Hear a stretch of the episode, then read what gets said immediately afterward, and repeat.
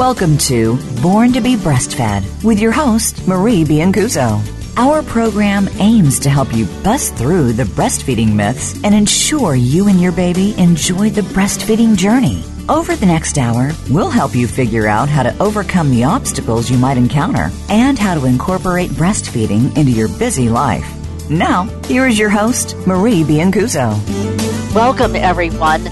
I'm Marie Biancuzzo. I'm your host for Born to be Breastfed. I'm so happy you can be with us today. It's going to be a great show partly because you're here and partly because my guest, Diana West, is with us today also. Diana, welcome. Thank you, Marie. I'm so pleased to be here. Well, we are pleased to have you, partly because you are just always a great guest. You are a great woman, and you've uh-huh. also written what I hope is going to be a great book. And I will be the first one to say, I have not actually seen this book yet, although I do expect to get it next week when I am at the conference with, with you and with many others, I'm sure. I'd just like to tell our listening audience that Diana West is one of the authors of a book called Sweet Sleep, subtitle Nighttime and Naptime Strategies for the Breastfeeding Family. So, Diana, I, I want to start out by helping people to understand that this book is being published by La Leche League. Am I correct? Yes and no. So this is a La League book. You're absolutely right in that response, but it's published by Random House. It's published by uh, Ballantine Books, which is a division of Random House. Yeah. Uh huh. Okay. And that's in the U.S. And in the UK, it's print published by Pinter and Martin. Okay. All right. So then, I think maybe my question is then La Leche League is endorsing or has commissioned the how how does La Leche League it's a finish? little bit complex. They yeah. are official author. So if you think of it that way, it's a La Leche League book. They're the ones with a contract with Random House, and then I they see. had uh, the four of us, the four authors, write the book. So we don't have the direct contract with Random House. It's a La Leche League book, but we are the authors. Okay, that clarifies things. So essentially, it would it be fair to say that this will be sort of the La Leche League party line on sleeping? Absolutely. Okay, all right, Absolutely. that's what we want to know. A, it's beyond endorsed. This is a La Leche League book, so every aspect, every concept is La Leche League philosophy, and okay. is just um, absolutely coming from La Leche League. If you think of it that way. Okay, Yes, that, that makes a lot of sense. Um, this is coming from 55 years of experience with breastfeeding and bed sharing moms. So, this book is really a culmination of experience that has really never been put down into written form before. And I think that that's what makes it special. It's the first book about sleep for breastfeeding families.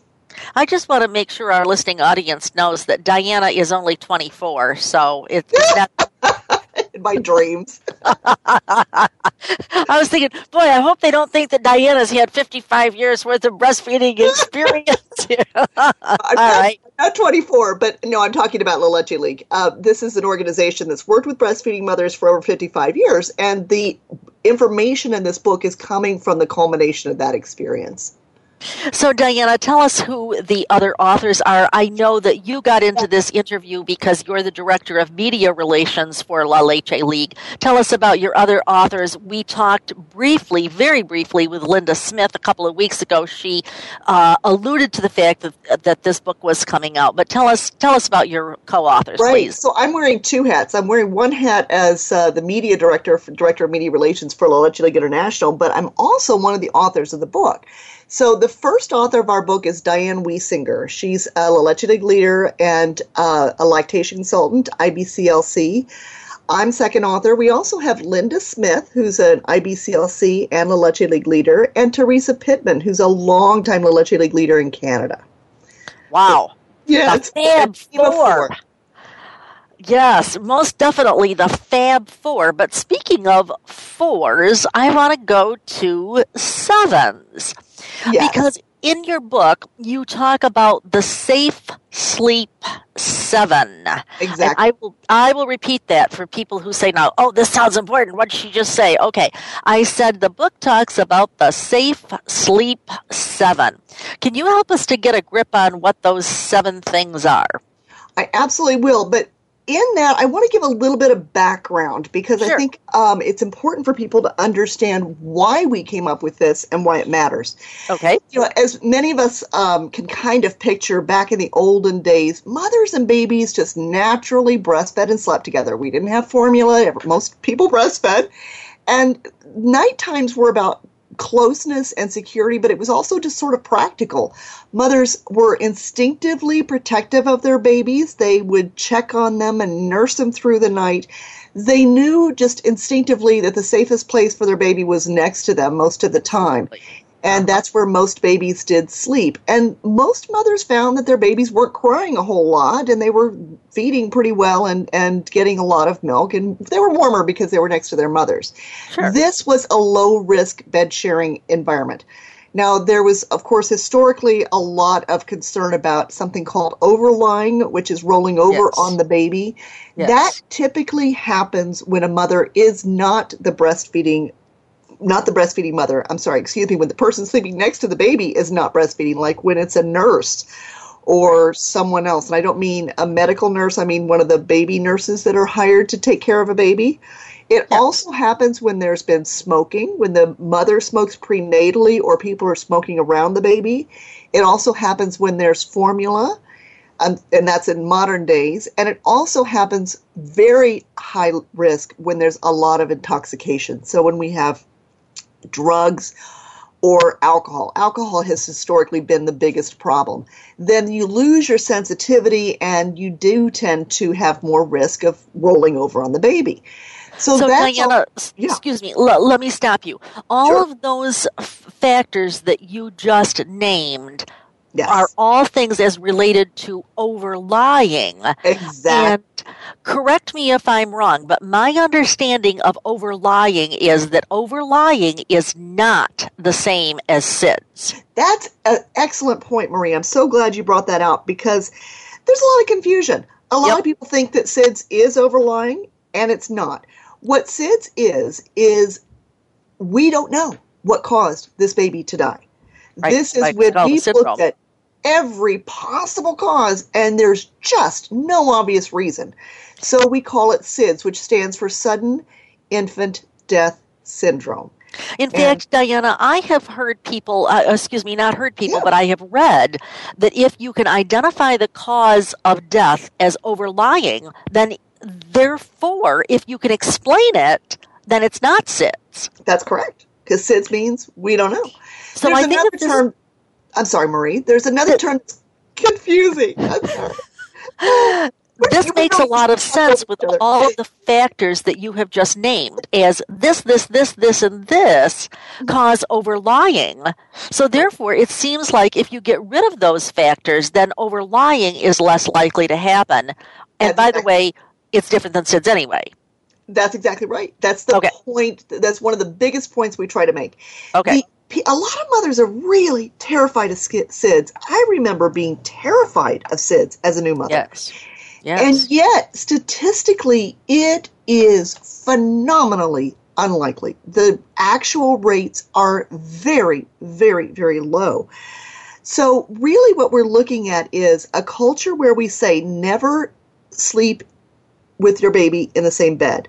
That message gets sent out to mothers all over the place. yes. And the problem is that that is a one size fits all message that's Yep. meant to apply to everybody, but it's not taking into account that it's a very different level of risk if the mother is breastfeeding, if she's non smoking, if she's sober, if the baby is on his back, because we know that's another risk, if he's not overdressed, if he's healthy, and if they're on the safe surface. And that leads us to the Safe Sleep 7. So this is a list of seven criteria that are research based, this is really strong in the research, that if we can assure that the mothers are meeting and the babies are meeting these criteria, then they're in a totally different risk category. And that never bed share message no longer is relevant for them. So, this is a way for mothers to decide for themselves if they are low risk and if they can bed share confidently. And that is the Safe Sleep 7. I have to say two things here. First of all, eh, I want to pull out my hair just thinking about this because so many times everybody in the medical community seems to put all babies into the same pot. Yes. And it's just not true. You'd think we would have learned our lessons that breastfed babies do not uh, gain weight the same way that uh, formula fed babies gain weight, that uh, breastfed babies don't do this. Formula fed do, babies do that. I mean, we got a, a whole bunch of things. And this is just another one of those things where we have put the breastfed babies in the same pot with the bottle fed babies. And quite honestly, it's just not the way it works. It's not. And what we also have to keep in mind is that the breastfeeding family, the breastfeeding mother and baby, are the norm. Right. Everything else is a change from the norm. So yes. this is a biological system that's worked really well for a long, long, long time. time. Exactly. Yes. And now we've made changes to it because of our culture. Oh, my phone, sorry. uh, made, we've made changes to it because of our culture, but that is not something that is relevant to the normal experience. So we've made a departure, and that changes things. Absolutely. You, you mentioned too that breastfeeding mothers will instinctively protect their infants in their sleep. They adopt a cuddle curl position. Tell us about that. Exactly. This is a term that comes from the veterinary uh, world where you've probably seen dogs and kittens curl yeah. around their babies uh-huh. as they nurse. Turns uh-huh. out that human mothers do the exact same thing. They automatically go into a position with the elbow up, the knee out, and the baby in that little protected cove. And that is a position where the mother cannot roll over. She physiologically can't do it, and nobody can roll into that space. It protects the baby while he nurses. Formula feeding mothers don't do this. Wow. I, I'm I'm searching my brain here because I'm thinking that I worked nights as a registered nurse for years, and I have seen a gajillion mothers sleeping at night, and I'm not sure that I ever really noticed that breastfeeding mothers sleep in a different position than formula feeding mothers. But you're telling me yes, they do. And good research, very excellent studies that have been replicated over and over show it. So we wow. really know this is true. Wow. Wow. I, I'm just and I'm also thinking about my mother who gave birth in 1940 and the nurse came in and just chewed her out because she had the baby in bed with her in the hospital and under the covers no less and, you know, the nurse just went ape. So I guess I want our listening audience to understand that all of this didn't just grow up when we started the Back to Sleep campaign. It's nothing new. We've had all of this hype about it for years, but that doesn't necessarily mean that it's right or science based. It's just a lot of hype. Oh, listen, folks, do not go back, uh, go away. I'm Marie Biancuzzo. I'm your host for Born to be Breastfed. I have with me my uh, my guest today, Diana West. We'll be right back after this short break.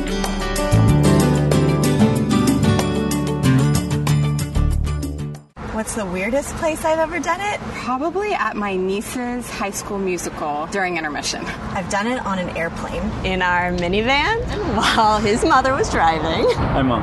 What's the weirdest place I've ever pumped? Probably the car dealership. In the bathroom at my sister's wedding. Finding a good place to pump can be hard. Donating breast milk is easy. No matter where you've pumped, you'd make a good donor to the Mother's Milk Bank at Austin. Learn how your milk can save lives at milkbank.org slash good donor. NuAngel manufactures environmentally friendly and hypoallergenic cotton products for breastfeeding mothers and their new angels. Feel the difference. Soft, absorbent, and breathable. Patented, patent pending, and award winning products designed by a certified lactation consultant. Look for NuAngel biodegradable, disposable, and cotton washable nursing pads, natural cotton products, and other unique items. Made by mothers for mothers in the USA. By N U A N G E L for your new angel at www.nuangel.com and www.amazon.com. Do you enjoy listening to Marie Biancuzzo? Do you think your staff would enjoy listening to Marie? As the past president of Baby Friendly USA, Marie currently offers baby friendly training programs, online only, live only, or a combination of live and online education. If you are tired of listening to a boring lecture in a dark room, watching bullet point slides with a brief chance for questions at the end, come and enjoy a truly interactive learning online or live program with Marie. Call Marie today at 703 787 9894 to find an option that works for your staff. Breastfeeding Outlook, owned and operated by Marie Biancuzzo, is America's premier provider of breastfeeding education. If you're a nurse, lactation consultant, dietitian, midwife, physician, doula, or other professional, Breastfeeding Outlook is your source for CERPs, nursing contact hours, and CEUs to meet your certification or licensure requirements in all 50 states. Join Marie at a seminar in one of many U.S. cities or learn online. Marie has helped thousands to pass the IBLCE exam on the first try, and she can help you too. Call to find out how to get an easy payment plan for Marie's IBLCE exam prep course. And if your hospital is seeking the baby friendly hospital designation, we can help you with that too through expert training and value based consultation. We have a variety of packages to meet your needs without breaking your budget. Sign up for a live or online course or inquire about training today. Please visit breastfeedingoutlook.com or call us at 703 787 9894. Evidence for your practice starts here. Visit breastfeedingoutlook.com or call us at 703 787 9894.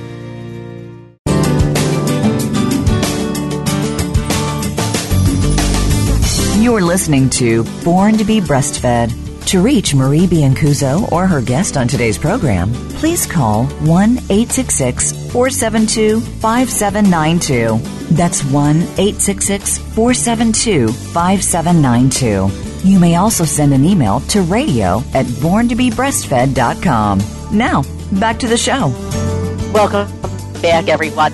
I'm Marie Biancuzzo, your host for Born to be Breastfed. I have with me today Diana West, who is the author of Sweet Sleep, Nighttime and Naptime Strategies for breastfeeding families. And in the first segment, Diana talked with us a little bit about how breastfeeding families are really different than formula feeding families, both in terms of what happens, the sleep position the mother assumes, the risk factors for the babies, and so forth. So in this segment, I want to talk a little bit about these terms and statistics that people sometimes get kind of jumbled up in their mind. So, Diana, tell us you mentioned in the first segment that SIDS really is not as prevalent as we might think of. So, how many babies do die of SIDS in a year? The current and latest statistic is about 2,000 for one year. So, each year, about 2,000 in the U.S. Okay. And that is the number of babies who die that we just don't have any idea whatsoever. Other yeah. babies die of other causes that we can clearly attribute, but those are the ones we just don't know.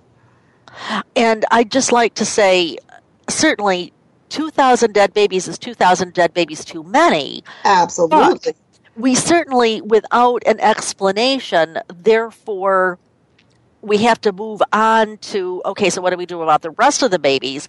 So, how many babies die of bed sharing each year? That is the critical question. the answer is we just don't know because bed sharing, it turns out to be a very um, slippery term. Yes. There's a lot of research that has looked at bed sharing deaths, and they have defined bed sharing so broadly as to include sofas sometimes and wow. baskets. Sometimes they've said a baby was bed sharing when he slept in a bed in the last two weeks.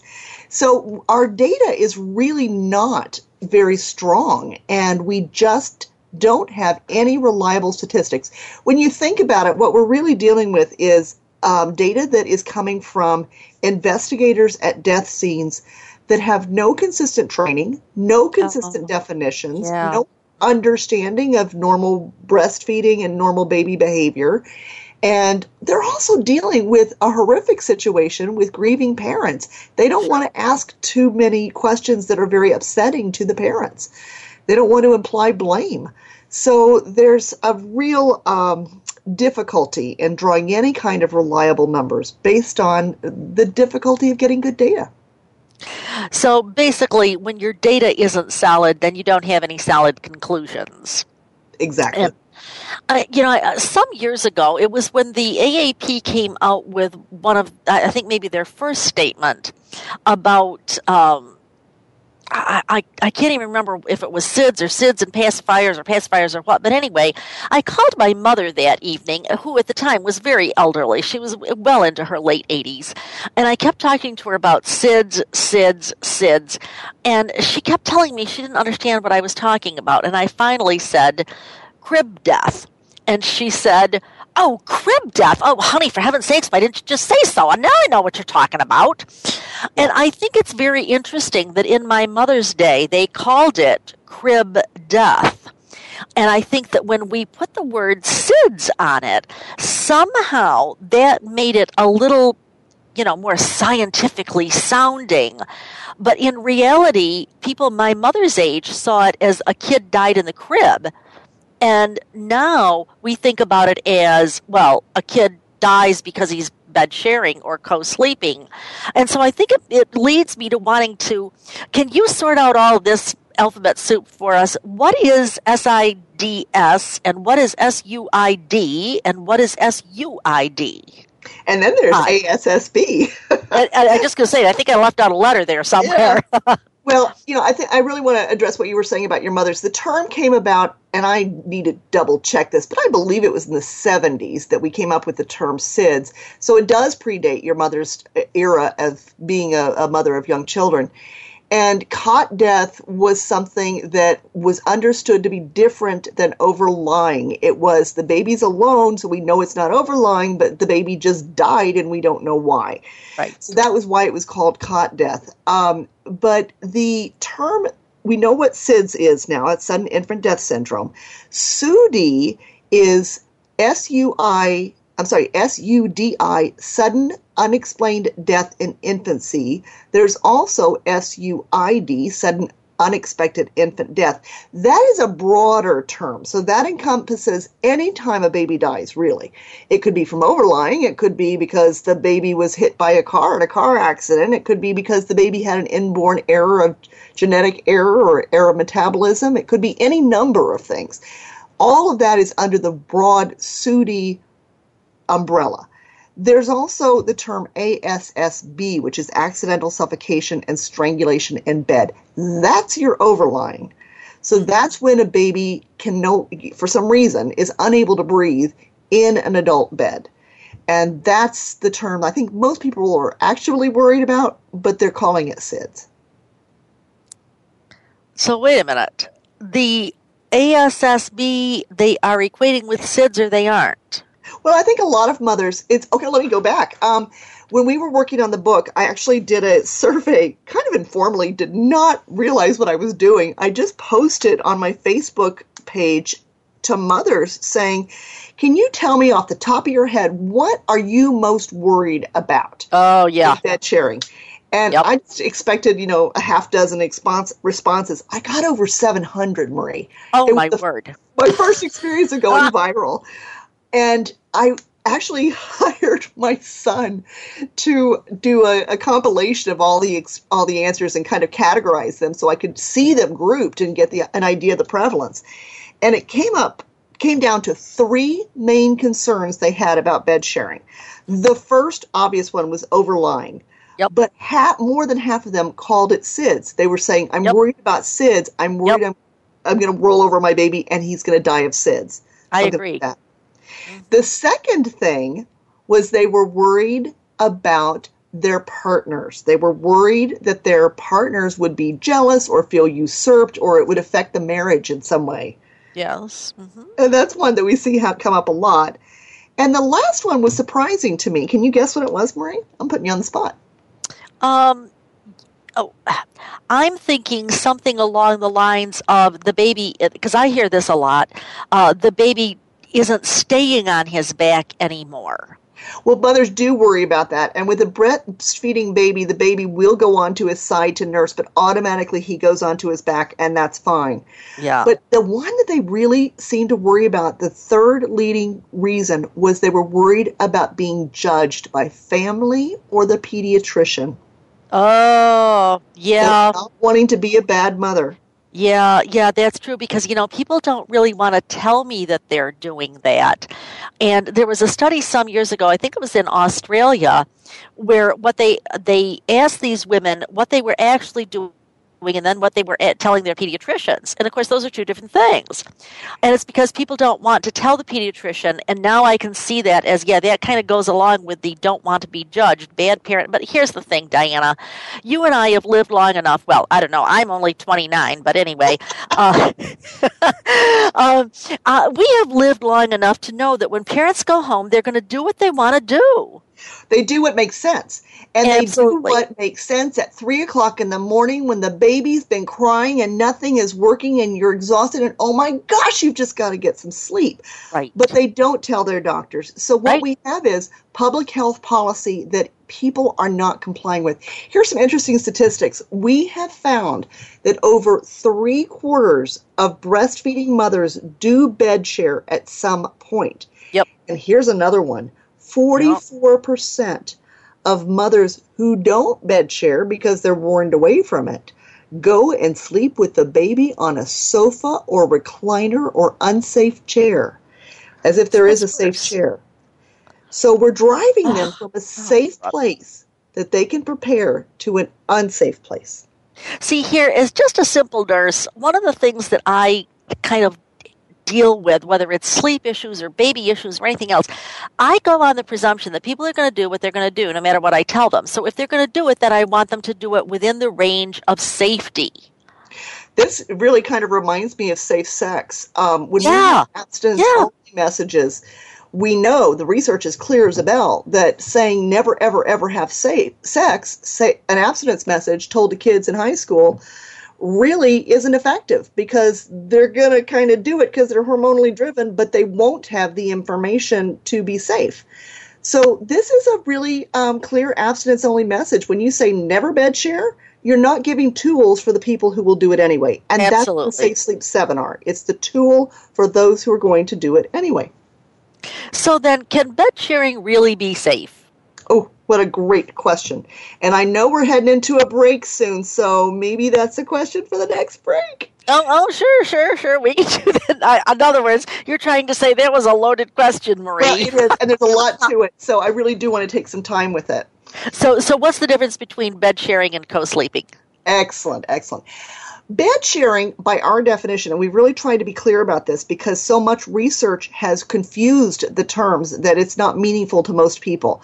To us, bed sharing means that the mother and the baby are in a bed together. It's a continuous flat surface together. Could be on the floor, for heaven's sakes, but they're next to each other, right up next to each other.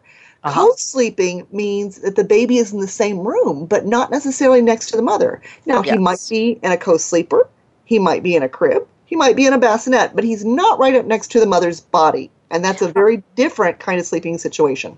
I refer to that as in close proximity. Would you agree with that uh, description? Uh, yeah, but I don't find it's it's clear enough to people. That could, to me, close proximity could be in the same room. So No, yeah, true. Okay, all right. So I'll Yeah. clean up my language a little bit on that.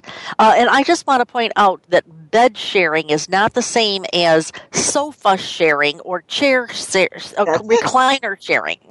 that's it. Uh, th- that's just a huge piece.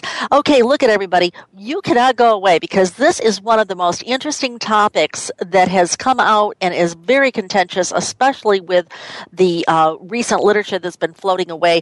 I'm Marie Biancuzzo, your host for Born to be Breastfed. Diana West and I will be right back after this short break.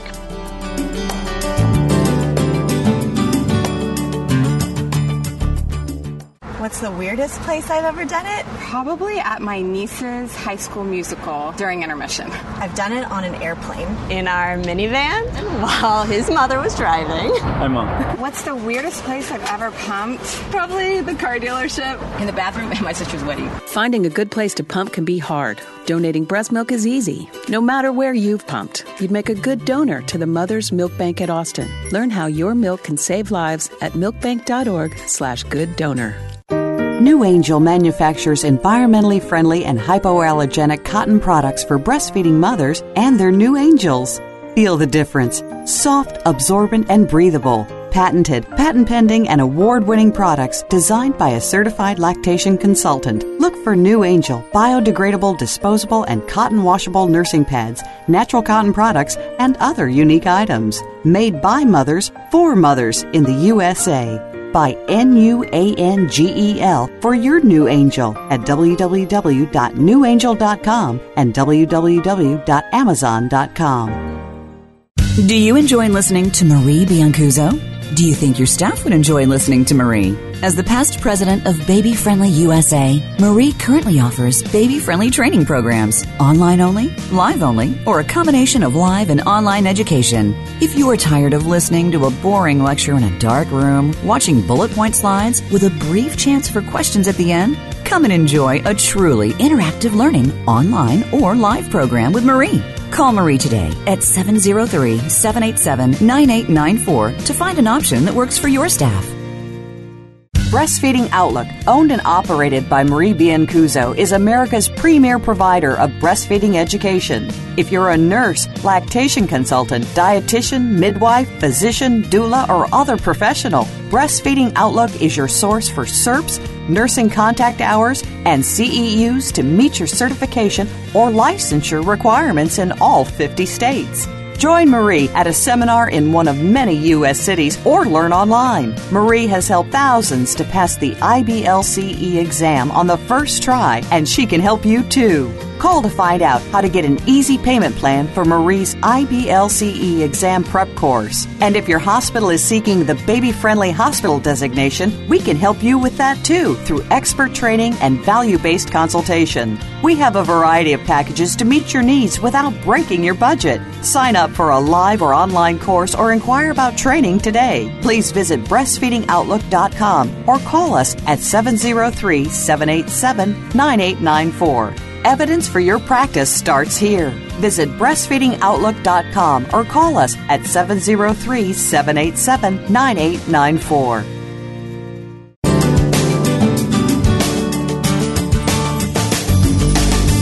You're listening to Born to be Breastfed. To reach Marie Biancuzzo or her guest on today's program, please call 1 866 472 5792. That's 1 866 472 5792. You may also send an email to radio at borntobebreastfed.com. Now, back to the show.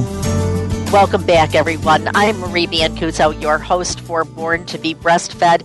I have with me today my guest, Diana West, who is the author of uh, Sweet Sleep, Nighttime, and nap time strategies for breastfeeding families, which is a La Leche League book. And we're going to talk a little bit about how La Leche figures into this in just a minute. For those of you who are online or close to being online, I'd just like to remind you that it would be really good if you could visit the folks at Pumpin Pal, especially if you're one of those gals that likes to lean forward when you're pumping.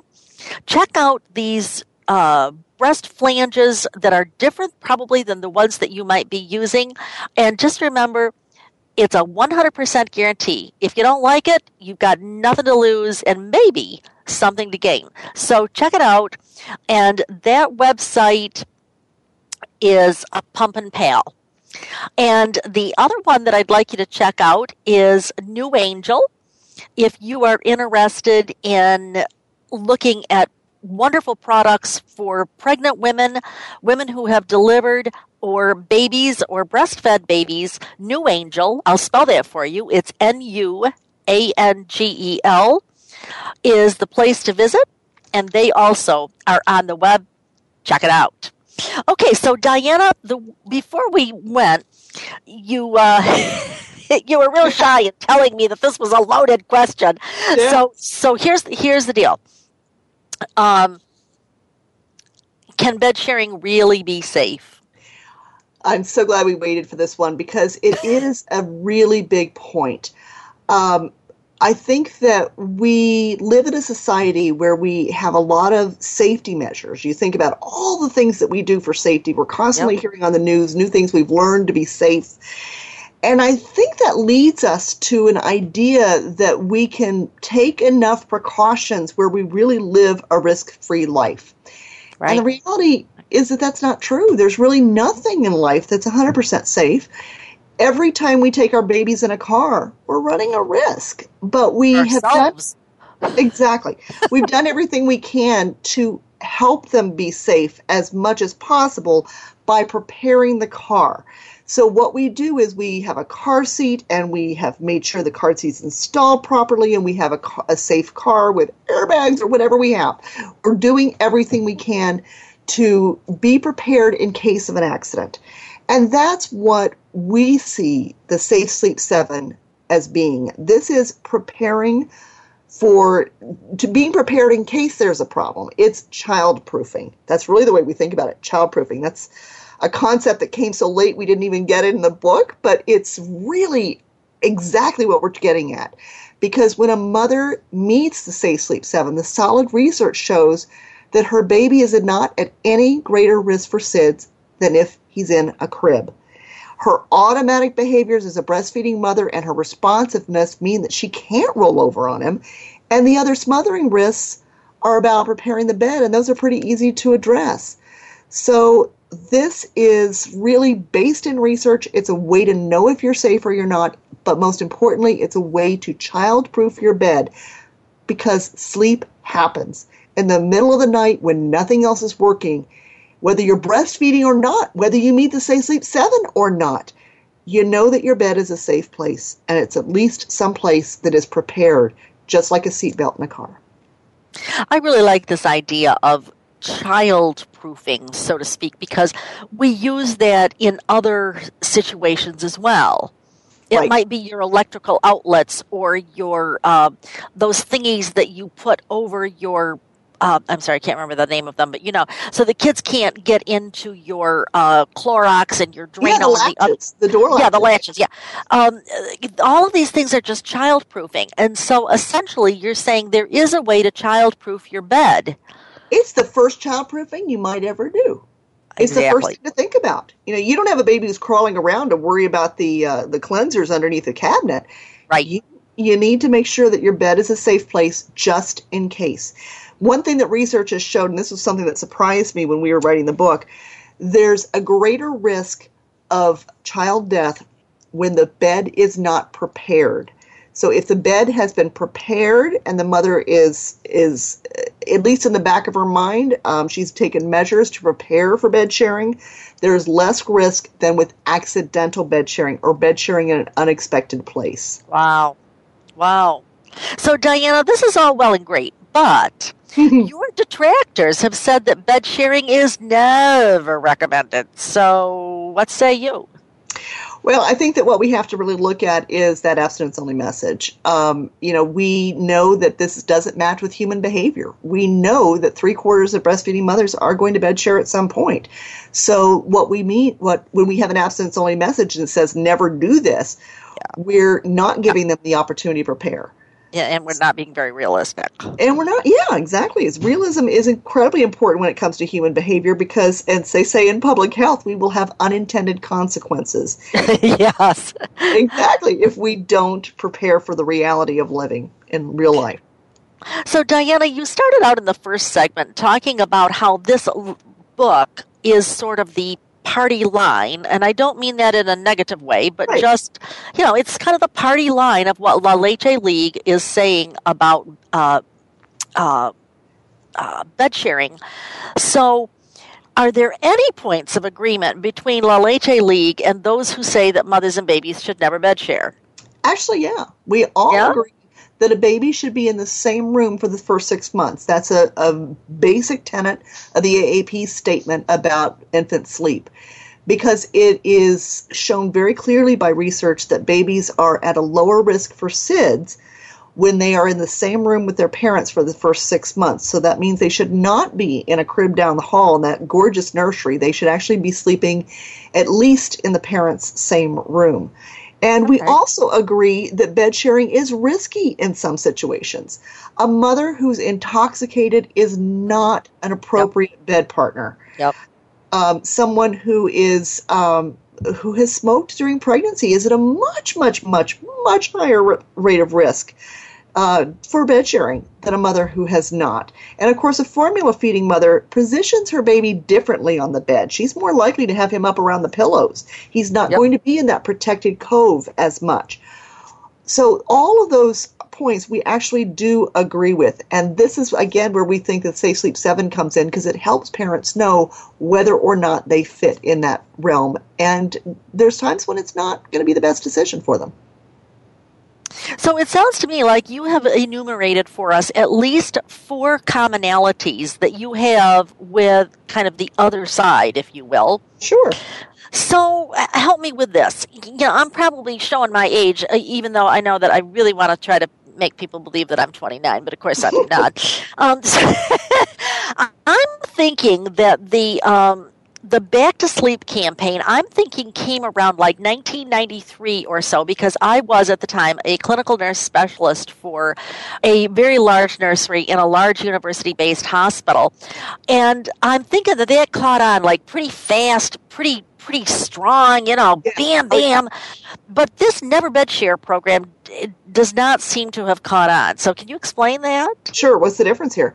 Well, back to sleep was really simple. It was one thing that parents could do immediately that made a big difference. But here's the critical thing it was consistent with most of their everyday living. And that's uh, the big uh-huh. difference. Uh-huh. It didn't uh-huh require a big behavior change. It didn't require a change in belief system. We have many cultures that believe in bed sharing. Uh-huh. And uh-huh. it's a lot harder to not bed share than it is to simply turn a baby on his back. So yep. this is why we really find that the compliance is so low because it doesn't match human behavior what I see is these parents with babies who are three or four or five months, uh, not not three, but five or uh, uh, four or five or six months old, and they're still in there every five seconds trying to put the baby on his back. But I try to explain to them that once the baby can roll over on his own, the back to sleep campaign is pretty much over. Well, that's interesting you say that, and it's really really true. And that also reminds me that so many people are worried about bed sharing after that same time frame, the three to four month time frame, yep. where it's no longer an issue. uh, once a baby, you know, overlying, you just can't mush that big of a baby. You can't. Right. Uh, right. Without doing it deliberately. I mean, it's just, you can't. It's hard to do. And SIDS, the rates of SIDS just plummets at that stage. So we really. And let me be quick to say that certainly the baby can die of yes, SIDS thereafter, but the likelihood is. Thank you. Well put. Yes. So just for our listeners, yes, it can happen, but the likelihood is enormously reduced. Exactly. Exactly. So yeah. after about three to four months, it really is okay. And it doesn't even have to be the Safe Sleep 7. I mean, truly, nobody should be intoxicated next to the baby, but it right. could be right. another person next to the baby, the partner, the grandparent should be an adequate. We have, hmm? we have less than a minute left. I teach a lot of nurses, a lot of lactation consultants, a lot of childbirth educators, etc. What are maybe the the one or two things that come to your mind as the one or two or maybe three things that I need to emphasize uh, before we go to break here to them? Ah, well, I think the most important thing is that it's childproofing. That we really need okay. to make the bed case safe just in case because sleep happens. Yeah. Okay. Uh, any words to use or to avoid? Well, obviously, childproofing. Anything else? Well, I think we need to be clear about what's co-sleeping and what's bed sharing. I think we need okay. to be clear about um, the never bed sharing messages really don't apply to every mother. And I think we need to be really clear that breastfeeding mothers very likely will be bed sharing, and they don't always tell the truth to their doctor because they're afraid of judgment. Absolutely. Oh, those are three really good points. Thank you so much. All right, everybody, don't go away. I'm Marie Biancuzzo. I'm here with Diana West. We will be back after this short break.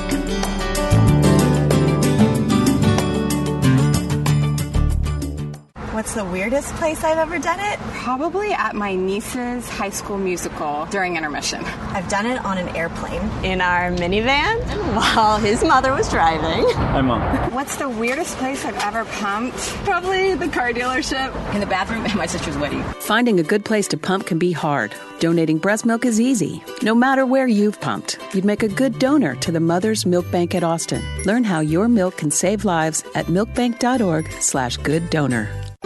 NuAngel manufactures environmentally friendly and hypoallergenic cotton products for breastfeeding mothers and their new angels.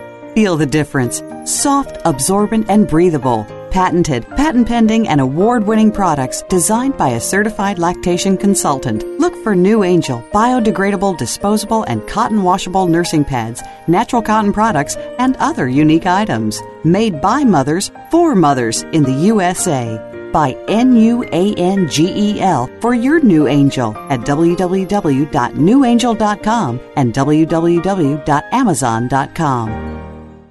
Do you enjoy listening to Marie Biancuzzo? Do you think your staff would enjoy listening to Marie? As the past president of Baby Friendly USA, Marie currently offers baby friendly training programs, online only, live only, or a combination of live and online education. If you are tired of listening to a boring lecture in a dark room, watching bullet point slides with a brief chance for questions at the end, come and enjoy a truly interactive learning online or live program with Marie. Call Marie today at 703 787 9894 to find an option that works for your staff. Breastfeeding Outlook, owned and operated by Marie Biancuzzo, is America's premier provider of breastfeeding education. If you're a nurse, lactation consultant, dietitian, midwife, physician, doula, or other professional, Breastfeeding Outlook is your source for CERPs, nursing contact hours, and CEUs to meet your certification or licensure requirements in all 50 states. Join Marie at a seminar in one of many U.S. cities or learn online. Marie has helped thousands to pass the IBLCE exam on the first try, and she can help you too. Call to find out how to get an easy payment plan for Marie's IBLCE exam prep course. And if your hospital is seeking the baby friendly hospital designation, we can help you with that too through expert training and value based consultation. We have a variety of packages to meet your needs without breaking your budget. Sign up for a live or online course or inquire about training today. Please visit breastfeedingoutlook.com or call us at 703 787 9894. Evidence for your practice starts here. Visit breastfeedingoutlook.com or call us at 703 787 9894.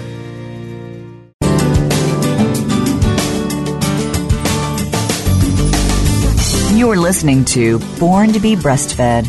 To reach Marie Biancuzzo or her guest on today's program, please call 1 866 472 5792. That's 1 866 472 5792. You may also send an email to radio at borntobebreastfed.com. Now, back to the show.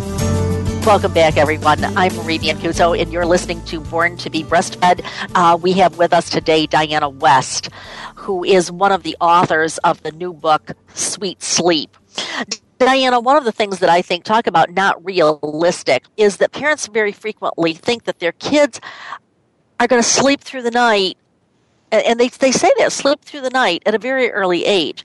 And the first thing that I do is try to tell them, whoa, wait, wait, wait, wait. Let's talk about the first time that the baby can have a big stretch of sleep, and that's not necessarily through the night.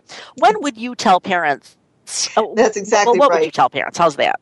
Right. What we know is the research has shown us that babies begin consolidating sleep around three months. So we don't really expect anything earlier. I've heard parents, as soon as the baby comes home from the hospital, someone's asking them, is the baby sleeping through Yep. the night yet? That Nope. would be a problem. It's not a good thing because if a baby is not waking up at night, they are sleeping too deeply, and that's a risk Right. for SIDS. Absolutely. And, the- you know, one of the things I say is, do you seriously want your baby to sleep through the night? Let me explain this to you. Right. Exactly. So I want to take on these. I, want to take on some of these whatabouts here. Um, what about the mother who absolutely just does not want anything to do with bed sharing, what would you say to her? It's very understandable. It's understandable that people are worried about it for some reason. They're worried they or they some mothers think that they won't sleep as well because they rouse too much. They're too aware of the baby's movements and sounds. And what I find is sometimes I need to get just give it a week because you do acclimate. You do get used to pretty much anything and it's worth it to give it a week to see if it gets better.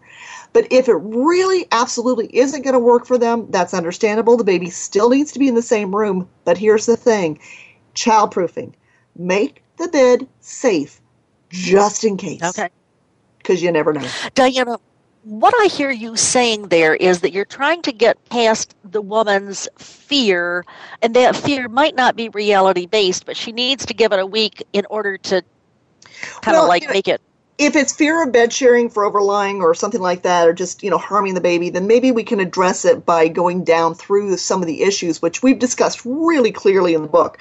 If it's that she doesn't think she's going to get enough sleep, give it a week because it might get easier. It really might. Right. Oh, okay. What about babies at daycare? Well, the SIDS peak risk is between one and four months, and in the United States, that's a lot of times when babies are entering into daycare. And daycare has been shown by research, uh-huh. unfortunately, to further increase the risk because babies really aren't meant to have long separations from their mothers, which unfortunately this is the reality. You know, we, we have mothers who have to go back to work. They have very, very clear needs to go back to work unfortunately, this American problem, because we don't have good um, maternity care, really puts babies in a little bit higher risk. What they can do, though, is to talk to the caregivers, make sure that they are having people who are really looking over, watching over the babies during their sleep cycles. So they're not just in a room alone with no attendant, at least during the critical clear time of one to four months. What about pets? Ah, that's interesting. Isn't it funny how people are so used to sleeping with their pets? They don't think twice about it. Nobody worries about rolling over on the dog or the cat, right? And we're Yep. certainly not breastfeeding them. They're not, you know, they could be all over the bed, but we're not worried about it. But we do worry about a little baby who's often bigger than a cat. The real reality is we don't have any research about it on pets, so it's just common sense. How big is your pet? What's the temperament? Where does your pet normally sleep? A lot of pets uh, don't care one way or another about a baby, but some dogs can be very territorial. Some cats can be territorial. It probably makes sense to keep pets off the bed for the first half of the first year, if at all possible. Sometimes that means, you know, really kind of uh, using some, some training techniques, and sometimes it might mean actually shutting the animal out of the bed out of the room. I'm sorry, but it's very individual. We need to know what the um, pet can or cannot do in relation to that baby. I want to ask you a question that Linda Smith and I addressed when we talked about older babies a few shows ago. And um, one of the things was uh, that parents, and, and I've certainly heard this as well, what about sex? Is, the baby ever going to get out of our bed? Are we never going to have sex if the baby's in our bed? Blah, blah, blah, blah, blah. Uh, what do you say about that? Well, I got a few things to say about that. Most bed sharing families have more than one child, so they've got to be figuring it out somehow. not the only place to ha- have sex. I mean, frankly, there's a lot of places. Or the baby could be put in a separate place while the parents are intimate in bed. What we often find is that this just isn't a real issue when you when you live the when you live the life of a bed sharing family. You find you know the determined mind is going to find a place. But the real concern is intimacy. It's not sex. It's are we going to grow apart because the baby is sleeping here with us? And the reality is that a lot of bed sharing families find that bed sharing really brings them closer.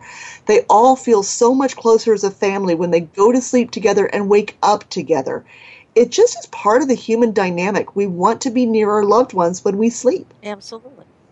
Well, I, I'm thinking of, uh, I- mean, if I sleep with my husband, or if I'm 2,500 miles away, which is what I'm going to be next week, uh, that going to bed and, and waking up with the one you love is is comforting. It's wonderful. It's whatever. So in a in the short minute or so, we got just a half a minute. Um, do babies learn to self soothe themselves eventually? Yes and no. The bottom line okay. on this is parents, babies learn by being modeled by having the parents soothe them they learn how to soothe themselves it's not something they can teach themselves they need to learn it by kindness to them wow love that answer so diana tell us tell us about this book tell us uh, where we can find it. Tell us about your own website, where we can find you, how we can grow to love you and honor you for all that you've done. Oh. Tell us what you got. That's great. SweetSleepBook.com sends you right to the Leche League website where you can learn all about the book and you can order it directly from the Leche League website. It's also available on Amazon and all major booksellers. It's coming out in on bookshelves and through Amazon and other sellers on the 29th, so 12 days from now. Oh, I'm sorry, I don't okay. I don't know when this is airing, so I don't know when that is. Yeah. um, That's okay. That's okay. Um, and it really hopefully will be a wonderful resource for breastfeeding families to help them understand more how they can make nights easier because that's what we all want. Absolutely, absolutely. Uh, Diana, if I lived in your neighborhood, which I don't, where would I find you and your business? Uh, and where would I find you on the web? That's a really good question. I don't have a website. I have many websites. Oh. I'm on Facebook. That's the easiest place to find me. Diana West on Facebook. Okay. Well, that is good enough for us. Uh, thank you, Diana. Always a pleasure to have you here. You're always welcome back. It's never long enough, but we got to close out the show here today, folks. Uh, I would just like to thank all of you for listening to Born to be Breastfed. I'd like to thank Diana West for being here, and I'd like to invite all of you to come back next week. Uh, please visit my website at borntobebreastfed.com. We have just overhauled it substantially. We will be handling Diana's book. We probably won't have it up right away, but by the time you hear this as a podcast, we probably will.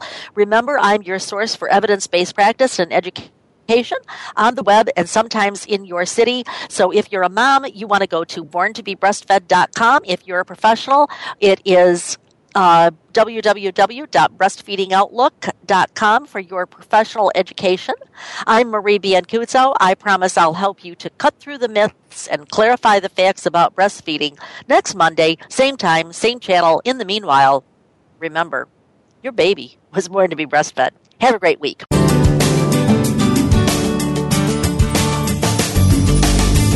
Thank you for tuning in this week to Born to be Breastfed. Please join Marie Biancuzzo next Monday at 3 p.m. Pacific Time, 6 p.m. Eastern Time on the Voice America Health and Wellness Channel. This week, do its best for you and your baby.